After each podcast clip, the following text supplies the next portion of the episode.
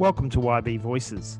For this Asia Pacific series, in our eighth episode, Crisis and Collaboration Part 2, we've brought together educators from Australasia to discuss the importance of using collaboration and collaborative planning techniques to support the effective transition back to school. I'm your host, Steve Wishart, IBWS Manager for Australasia. Joining me on part two of this episode is Kathy Seville, Melanie Woodland, and Melissa Fitzgerald.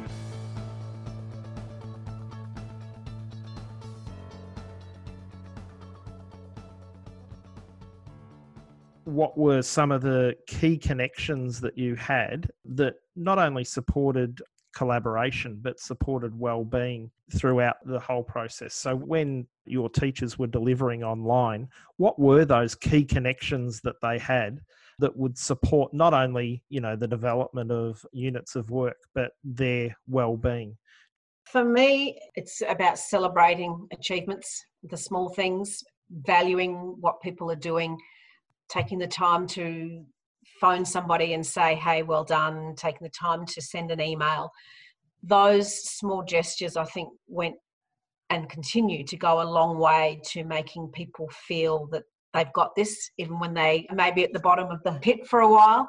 So I think that's really critical, and particularly also as we're starting to come back to that euphoria of the first few days, I think is going to be quickly replaced by a okay, I'm actually exhausted here and yeah. I've got reports to write and I've got children whom I can't quite get the measure of yet.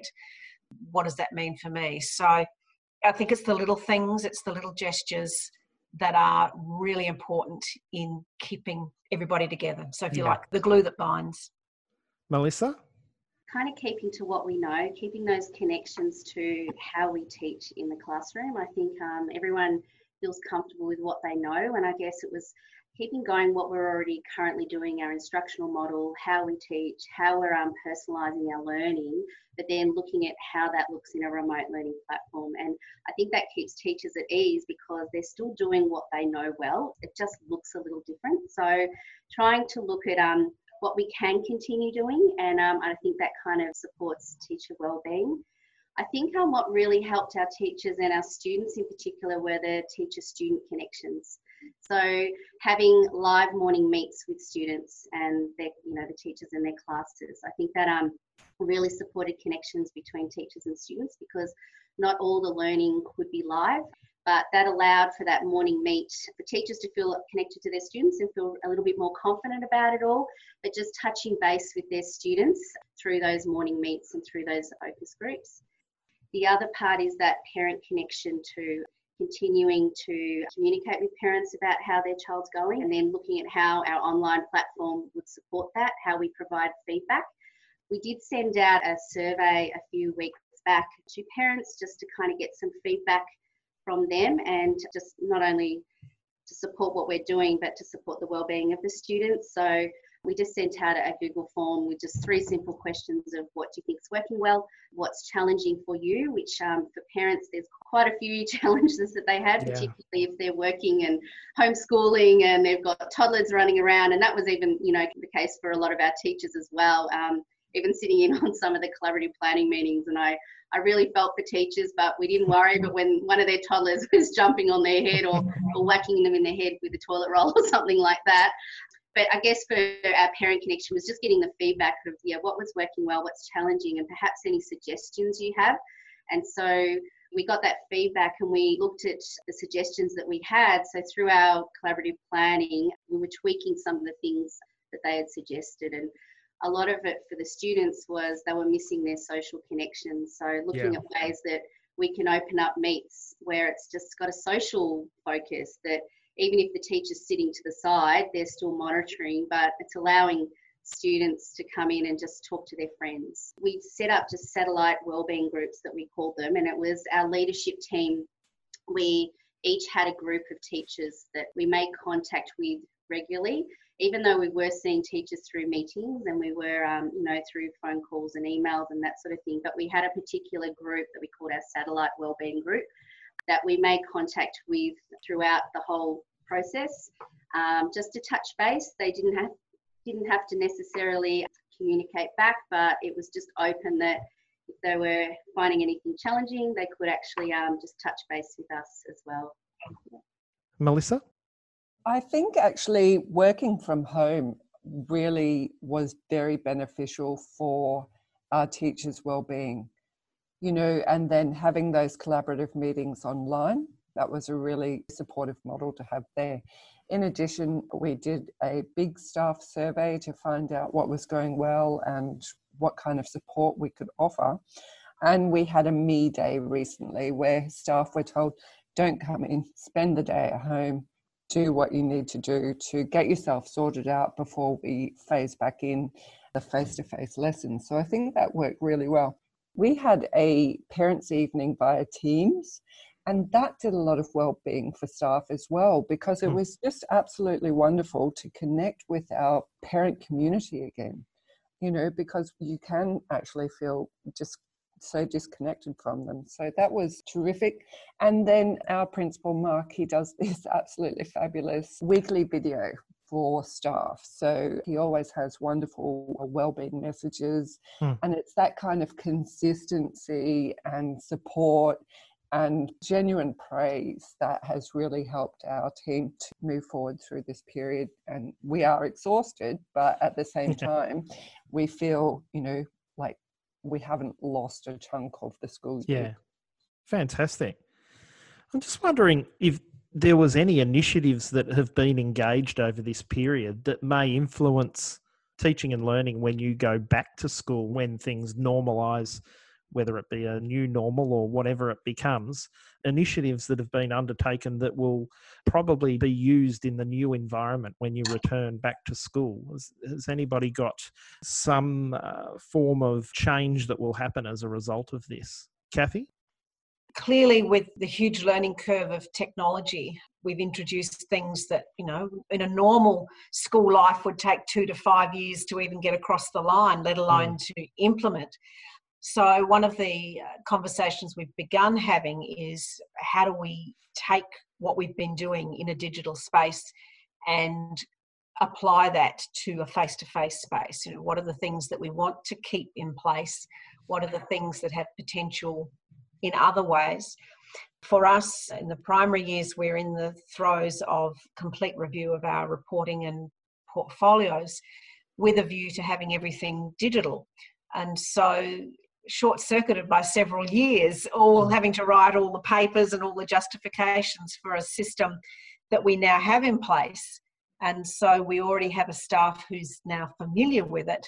Now we can have the fun of exploring and exploiting how we might use this in a different way to celebrate and demonstrate student learning in the future. So for us, that's you know one of the, the big challenges that we'll look at later term three, term four, so that we can start to move on that for next year. You know, that's probably been a big plus out of it. There are other things that we'll look to capture, and what they are, I don't yet know because I want to draw that out of the staff. I want to see what yeah, it is yeah. that they have found of benefit. I did ask the students, ironically, in year four the other day for some advice for our teachers. I said, Our teachers are starting to plan to come back to school. What are some of the things that you would advise them to think about. And it ranged from no screen time for two weeks to several students talking about the way they've enjoyed the flexibility that's been in their learning day, that they could choose when in the mm. day to do certain things and having time to do those. And so, you know, that whole notion of learner agency and what that means for us coming back. And then, of course, you add the children who've had a, a wonderful time of not doing a whole lot. and so balancing that with what you need to bring back. So that yin and yang of hmm. routine versus flexibility. So lots mm. of more rich conversations to come, I'm sure. But I think that's an important message to have that there's further consultation with all stakeholders regarding what the developments may be in the future or what we take from the present to the future. Great message. Melissa, you know, it is hard to know what you want to keep and move forward with. But I've been taking a weekly personal project lesson. And I think I'm going to maintain my Zoom lesson with my year 10s. It's just worked yeah. so well. It's a much better forum than kind of an assembly as such. It's better than trying to deliver the same lesson three times over. It's been a great way to really use lots of different ideas to really support students through the personal project process. So I think that's something I'm going to maintain. Then there's the whole consideration of how to have the personal project exhibition online and how you could actually use that digital platform in a range of different subjects as well. So that will be something that I will definitely keep going mm. on with. And in fact, I was just talking to a staff member today about wouldn't it be great to do personal project meetings with parents and students online through mm. Microsoft Teams. So potentially, you know, there's a big chunk of stuff that we can take out of this experience and move forward, you know, in a really positive way that will have the best possible outcome for our students, which is fabulous. Yeah, absolutely. Melanie? It's probably very similar to Kathy actually, because we do want to reflect on our time um, using our remote learning platform and we do also have a couple of questions that we're going to be using with staff, and that is, you know, what do we want to keep that we've put in place during this time? And some examples are we've we have discovered many online resources that we didn't know existed and that's been fantastic. And you know we work really hard at school to create all these resources and we're like oh hang on a minute there's some really great things out there as well that um, could be a more efficient way of doing things. I think just in terms of what we've discovered it's been fantastic the use of Google Docs for us, that's been that shared platform that we've put in place from prep to six. And that's certainly something that we've had a lot of really positive feedback from our teachers and our parents in regards to the way that we've been able to task up for students to complete. But not only that, for parents to kind of see what's going on. And that's mm. something we've had feedback from our parents is that you know they would like more information or more communication about you know where their kids are up to how they're going how they're progressing. And we're thinking that this could be a platform that we could utilize to actually communicate better to parents about the progress of their children as well. And probably too we've had a lot of tools that we have used in the classroom that have actually suited being online. And so we've been playing around with those and um, the students have actually um, navigated their way through those tools quite effectively and um, have kind of grasped that way of doing it. So we're now thinking hang on a minute, there's actually ways, you know, things that we were using mm. actually would suit an online way of doing that as well. Another thing too, we've kind of explored ways of keeping our instructional model in place during our online learning, but um, we've played around and um, created some really great clips for launches and also for focus groups as well, and, and thinking about because not all kids could attend a live focus group, or it was really quite physically hard to be able to do that. So we've created clips that can be put on our student online toolkit as well. So that's something that we've done to support the remote learning that we've been doing, but also then we're thinking we can actually continue doing that because mm. it's great resources for students to access in the classrooms. Fantastic. I'm wondering uh, how teachers collaborate beyond the school. Have you heard of any instances of teachers within your school, or are there opportunities that you're aware of where teachers collaborate not only within the school but beyond the school to improve their teaching and learning or for welfare purposes or well-being purposes to access innovation that's out in the IB community. Kathy? It's interesting the use of the word collaboration there. We've, we've certainly had teachers who've been very closely engaged with Twitter and Facebook and probably more so from a point of view of gathering useful resources and useful sites rather than actively contributing out. Mm. But that's certainly added another layer to the resources that we have that when people have been actively looking for opportunities to find things to use. As a three campus school, we, we are in a unique position where we can reach out across our campuses moving to a, a seesaw platform as one college has enabled us to have a, a library of uh, learning materials that are accessible to all our teachers across the college. So that's a worthwhile addition to you know, being able to reach out and, and, find other areas to support. And of course, just reaching out to other teachers uh, is always an option across mm. our campus. So, in that way, that's helped us. Melissa? I frequently tell our staff that we, as IB teachers, we're members of an international community. And mm. it's such a great opportunity to collaborate and learn from teachers all over the world. And in Australia, we were quite late coming to the remote learning situation. So, a lot of teachers in the Northern Hemisphere, mm.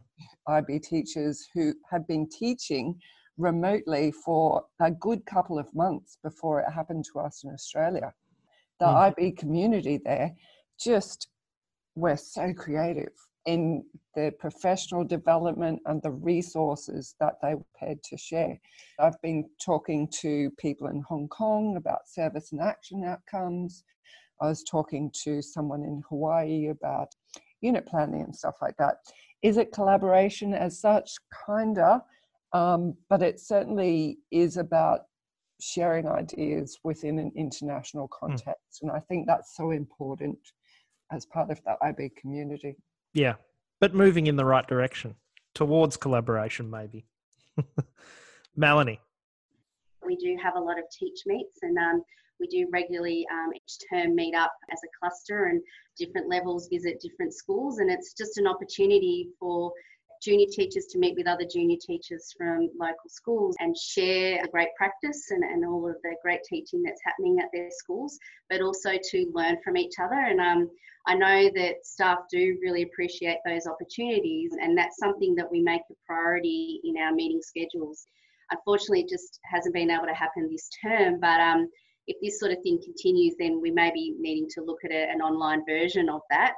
But one great session that we do have with all of our local PYP schools is we have an answers in the room, and it's it's a great forum for teachers prior to the meeting to post wonderings and questions and things like that or how do you go about this? Or you know how do you teach a particular concept or whatever it is? And then we meet up and we actually do discuss those wonderings and teachers do share great things that they're doing. So we're fortunate in this little area, and um, the PYP coordinators meet regularly so that we can look at ways that we can collaborate beyond ourselves as well. We encourage school visits. We love having teachers come and visit us, and not necessarily to sit and talk to, you know, the leadership team or um, our specialist teachers, but to get into our classrooms as well, and to provide opportunities, I guess, for other teachers to you know, to see what we're doing and ask students questions. But we learn from those visitors when they do come mm. to us because they share their experiences and what, what it looks like for them in their context. And I think that's a great learning opportunity for our staff and then also encouraging school visits and getting our staff out there as well to learn from each other. Fantastic. Yeah. Well, there's been some great discussions and fantastic points shared throughout the podcast. Any final tips for schools just to boost collaboration? I might start with you, Melanie. I think to really value collaborative planning, I know that's something we call it our hub. It normally happens for us in our conference room. I make sure that I don't ever miss a meeting. I love being in there, but I think it's just valuing that whole collaborative process. But at the same time, I think it's ensuring that everyone understands where you're heading, you know, your utopia or your North Star or whatever it is that you you call it. But um, it's really understanding the vision of where you're heading, and I think then it becomes a really exciting journey where it is a challenge, and you know we've got problems to solve along the way. But how do we get there? What does it look like in practice in our classrooms? And that's the nuts and bolts of it. We can have you know great big ideas and big thinking, but at the end of the day, what does it look like? How we're going to get there. And I think everyone has a buy in and everyone gets excited about that. But yeah, I think it's just valuing all of that and just having a really clear understanding of where you're headed. Mm. Thanks, Melanie. Melissa? I would love to see all schools put a period zero on their timetable. Okay, that is just about collaboration so that, you know, it's right there. You're not scrambling after school or to find a spare or something like that. It's something that you can really just nurture and celebrate. And then from that point, put some guidelines around collaboration as well. I think that's really important so that departments don't get that just to get together and suddenly it's not a collaboration, it's a faculty meeting. So I mm. think those guidelines are really useful and perhaps the inquiry, action, reflection is a really good model for that.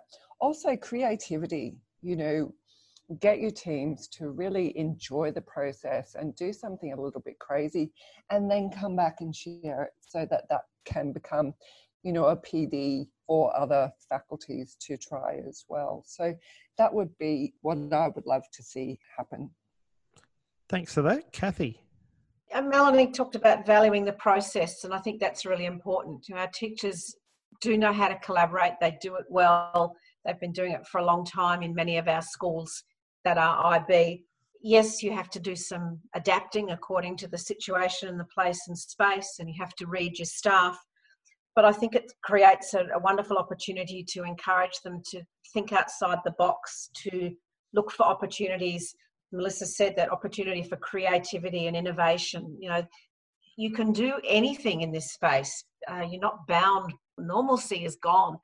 Take it as an opportunity to see where you can take it. And some of our, our best learning from our students has come from those opportunities that they've had to really think differently and to do things yeah. that wouldn't normally be part of their day to day. So um, work with them, not against them. Uh, encourage them to be risk takers because I think you'll be very surprised at what you achieve by doing that. Mm. Well, thank you very much. Can't thank you enough for the insights that you've shared. This is certainly going to be lapped up by schools around the world that are both in online learning situations and, and coming out of online learning situations as well. Thanks for listening, and I would like to thank our panel for joining us on this episode, Transition Back to School. Visit our website where you can subscribe to IB Voices so you'll never miss an episode. Stay tuned to our next episode.